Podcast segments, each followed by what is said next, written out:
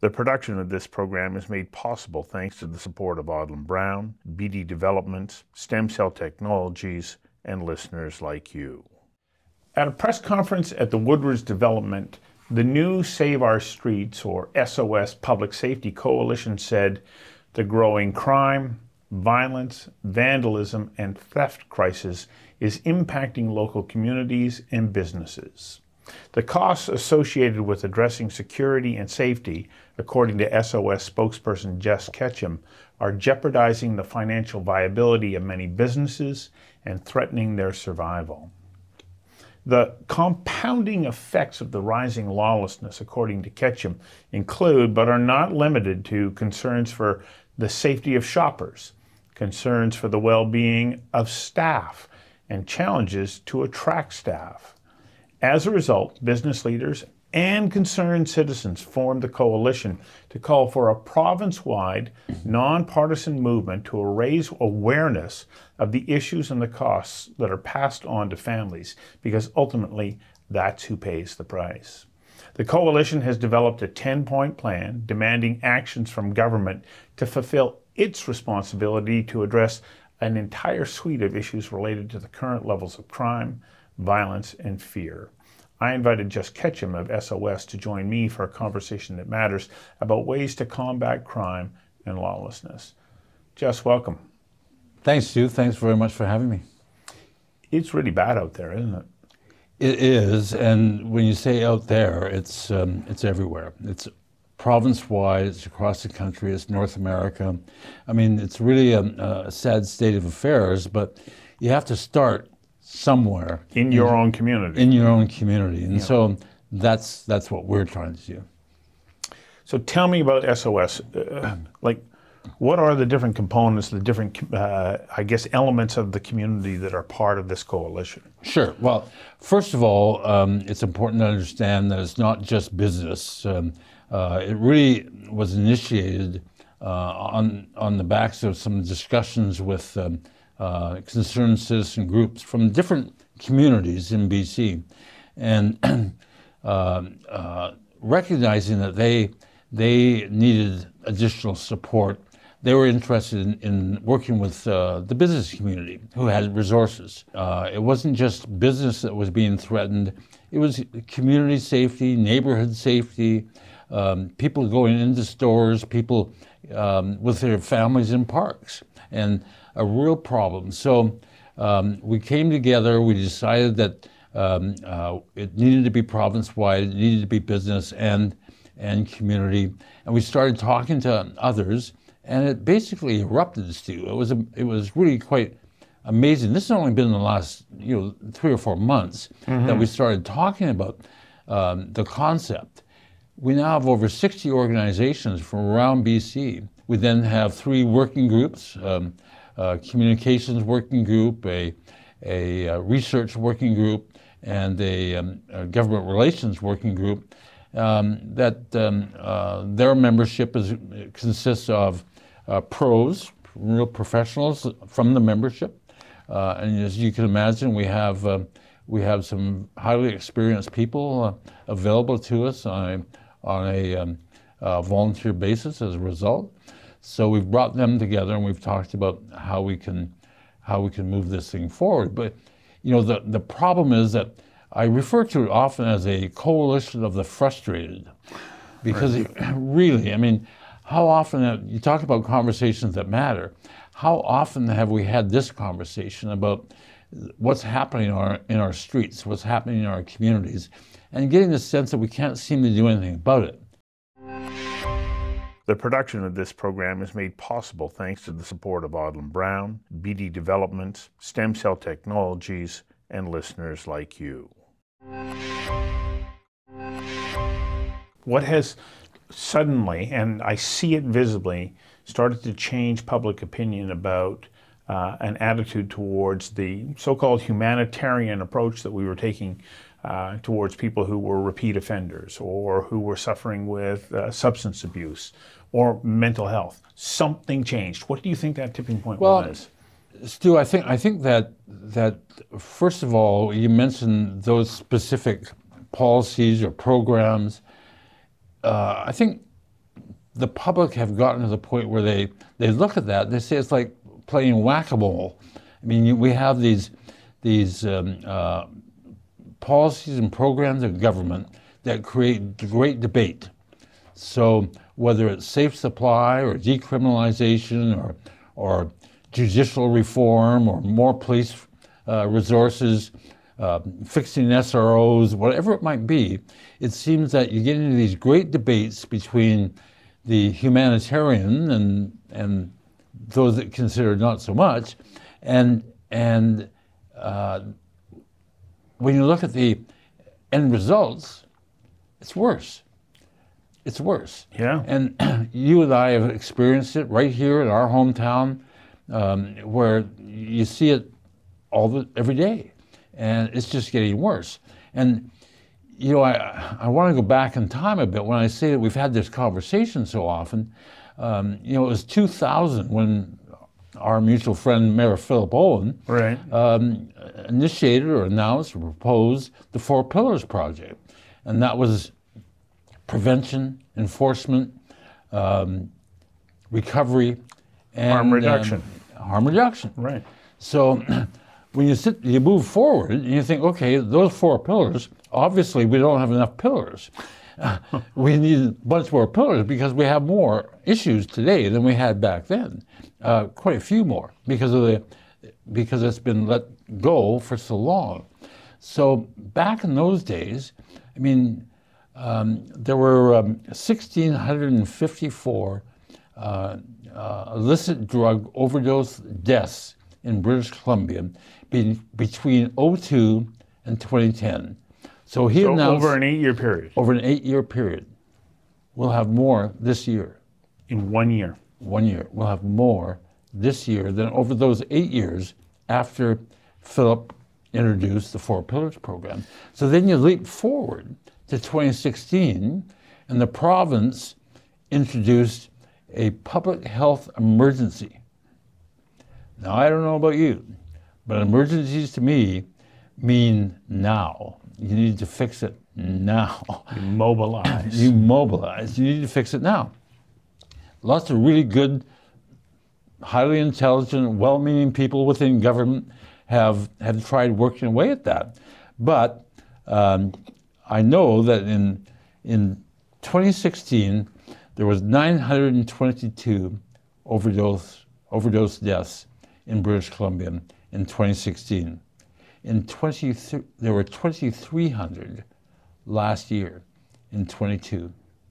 Well, Troy Clifford, who is the president of the paramedics and dispatchers unit, says his members are dealing with eight overdose deaths every single day. Every single day. Yeah, it's just it, it's it's.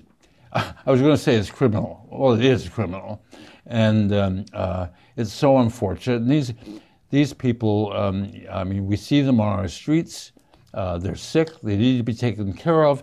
And Stu, you know, I keep thinking of the overall issue of crime and violence in our neighborhoods, in our streets, in our towns, in our communities. And I think this is a very oversimplistic way of looking at it. But if you were able to take the people who were um, mentally challenged, who had real mental problems, and took them off the street, and if you took the people who were addicted to illicit drugs and took them off the street, your crime and violence would dissipate something incredible. I mean, it would go down so very much. So- okay, okay, but Jess, you remind me of the fact that a whole bunch of really well-intentioned people going back to the 1980s said, "No, no, no, you can't uh, house these people. Uh, that's inhumane. That's unkind to them." Right. Uh, and so we shut down those very facilities that were designed to give them a safe place to be. Right. And we sent them supposedly back to their communities with no support. Right. So, Stu, you're a business person. You know that if you make a mistake, the best thing you can do about it is stop, change it, and get back on track, right? And I think a, a mistake was made back then. I think people who were involved in making those decisions back then recognize today that it was a mistake. So, SOS as a as a strategic core strategy is saying, look, we're not going to be prescriptive we don't have the the um, uh, expertise, we don't have the um, resources, we don't have the you know the people who have been dealing with these issues forever. What we do is we recognize the problem.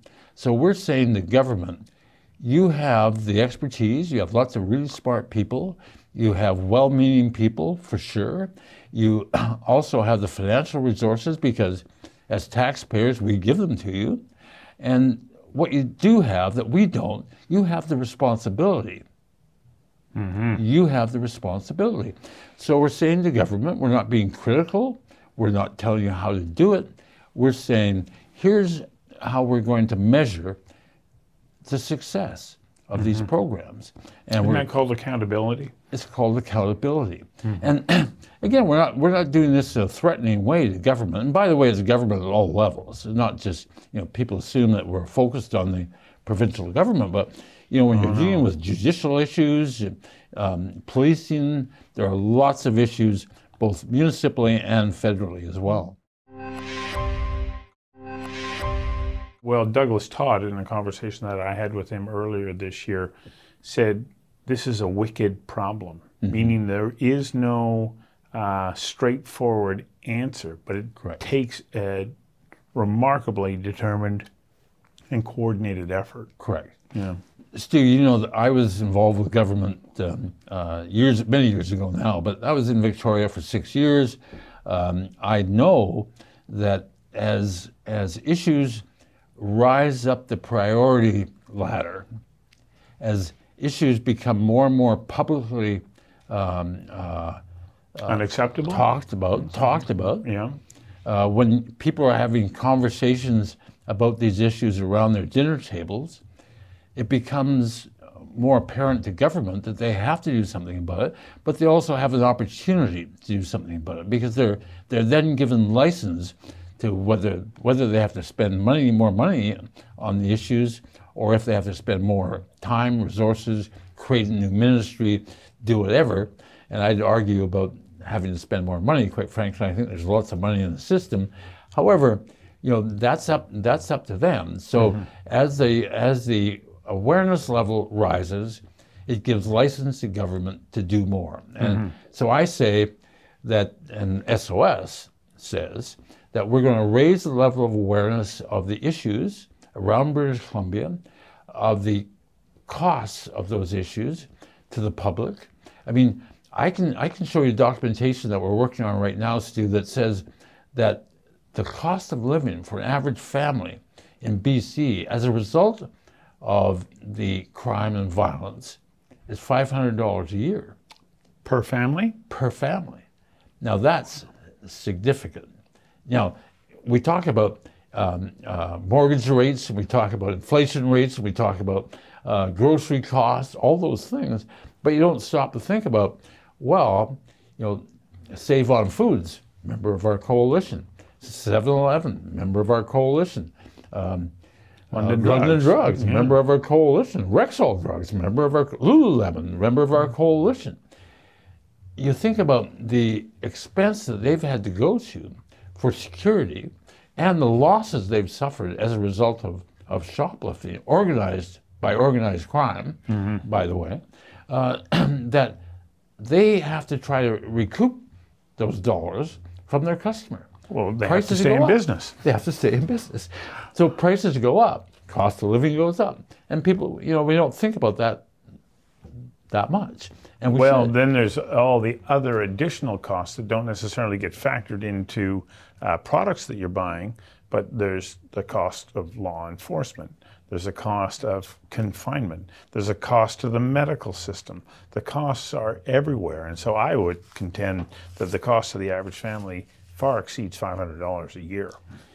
Yeah, and, and, we're doing some research um, uh, to try to determine some of those some of those costs because I think it's important that people realize the facts, mm-hmm. and somebody's got to give them the facts, and and so we're we're trying to do that. We're we're getting some expertise involved, criminologists and others, to uh, to help us with that, and we want to uh, first of all establish um, three or four key data points that we can use as KPIs, as, as key um, um, um, performance measures. Yeah. And so if we had three or four hard data points um, uh, that's province wide, uh, that would be very helpful. Then we'll, we'll have two other forms of, of um, uh, KPIs, one being public opinion. Uh, again, province wide. You can imagine doing the same um, study, good sample, province wide, same questions every quarter. Find out how people feel in their communities as to whether or not they feel that crime is going up or down, or whether it's um, um, whether they're, they're, they feel safe in their communities, whether that's going up or down, and and then with business Yeah. to do a survey with with business as to what they're experiencing as well. So we have those data points, those key measurements that would be able to say to government, here's how we're going to measure how we are going to be successful in solving these issues, and um, see where that goes. What's the response been? Um, well, first of all, the response from the community has been overwhelmingly good. I mean, um, it's been thankfully, you know, somebody's trying to do something, and and it's not just the same. It's it's not just talking about decriminalization, safe supply, SROs. You know, it's um, that something different is going to be tried. I think people are ready for that. From government, We've had a number of responses from various levels of government. I Have nothing from the federal government as yet, but you know, they're in Ottawa. Um, but we've only just launched, to be fair. I mean, um, um, and um, people are becoming familiar with um with who we are and what we are, and I think they're they're taken back when they realize um, the um, uh, how how fast this has grown, how big it is. That these are 60 organizations from around the province that you know are are um, are credible organizations in the community and are all in it for the right reason. They just want to see the problem fixed. The production of this program is made possible thanks to the support of Odlum Brown, BD Developments, Stem Cell Technologies, and listeners like you. Do you get any encouragement from the language from the Premier lately? Because he has uh, clearly started to move away from being as magnanimous, let's say, and, and has uh, raised the, the point uh, you can't tell me what we're seeing on the streets right now is humane, because it's not. I think it's cause for encouragement. I think it, Yeah. it is. It's cause for optimism. Um, I think that um, uh, no politician um, uh, in Victoria today is more experienced with it than he does. None. and um, so, um, but where I where where we come from is that um, uh, he is in government today. He has the he has the levers of power. He has the ability to do what he thinks is right when it comes to solving these issues. Uh, the opposition is the opposition, so that they get to criticize whatever it is that he does. Yeah. And they also have the opportunity to put ideas forward on how to solve these issues. So the government, uh, if they put ideas forward, they better put them into play. They better implement, right? And where the opposition doesn't have to do that. So you have to you have to weigh those things. One is a promise, and the other is um, uh, in government today, and they have to act. Well, then he also has uh, jurisdictional challenges as well. We know that he was uh, really unhappy with the uh, the uh, the wording in the criminal code now that doesn't address issues with repeat offenders. It looked like there was maybe going to be some movement on that. Then the legislation died.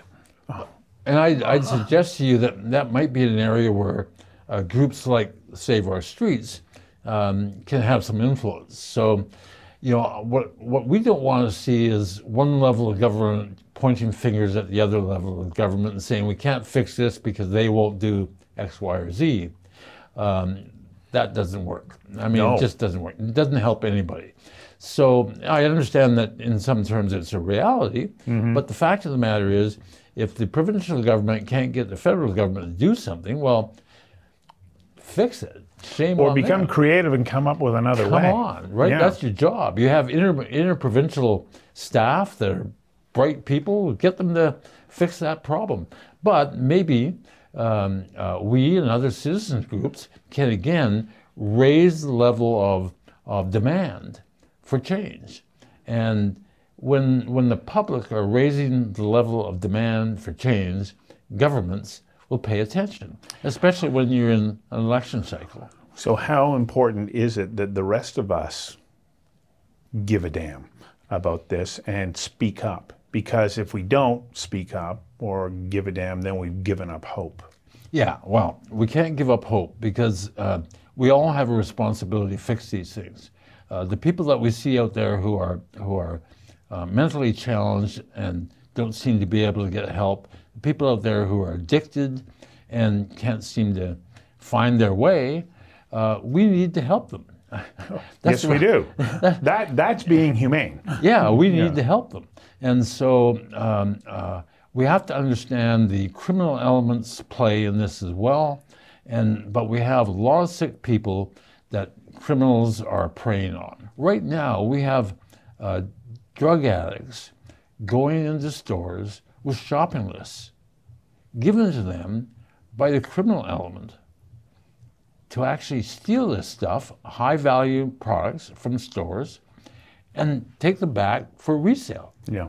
And all the all the person that's doing the shoplifting is doing is trying to feed their habit, feed their habit. It's just you know it's it's um, um, well it's easy to get passionate around issues like this, and and I find that um, when we talk to other people like yourself, everybody feels the same way. We need to we need to do something different. So, you know, was it Einstein that said to do things over and over the same way and expect different results? Insanity. Somebody said that. Well, I wish you great success, and I uh, encourage anybody who has an interest in supporting you to reach out to the SOS Coalition.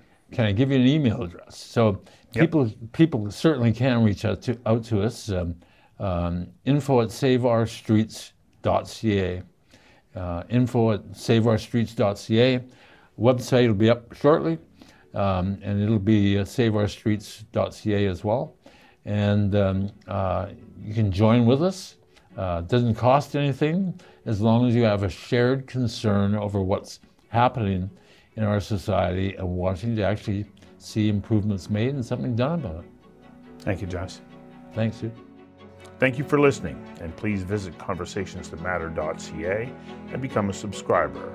And thank you to Odlum Brown, BD Developments, and Stem Cell Technologies for their support.